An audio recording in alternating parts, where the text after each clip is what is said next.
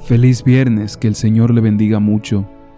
Para hoy tenemos la reflexión titulada Contigo estoy para librarte, correspondiente al 9 de junio, tomada del libro Yo estoy contigo, escrito por el pastor Vladimir Polanco. Jeremías 1.8 dice, No temas delante de ellos, porque contigo estoy para librarte, dice Jehová.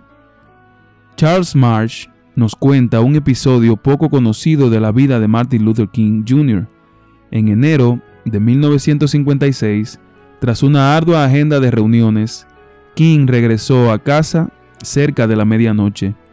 Cuando estaba a punto de irse a la cama, recibió una llamada amenazante. No era nada nuevo.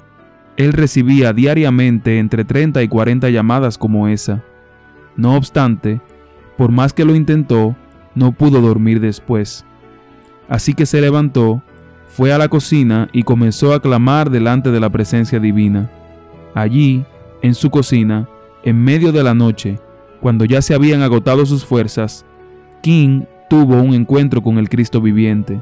Al recordar ese momento, dijo, Escuché la voz de Jesús diciendo que todavía nos toca seguir luchando.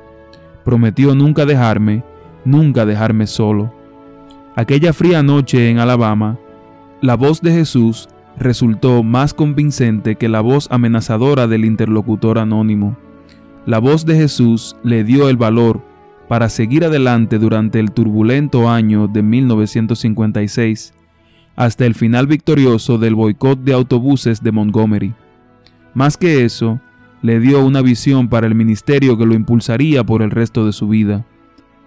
Quizá nosotros no tengamos una obra tan trascendental como la que realizó Martin Luther King Jr.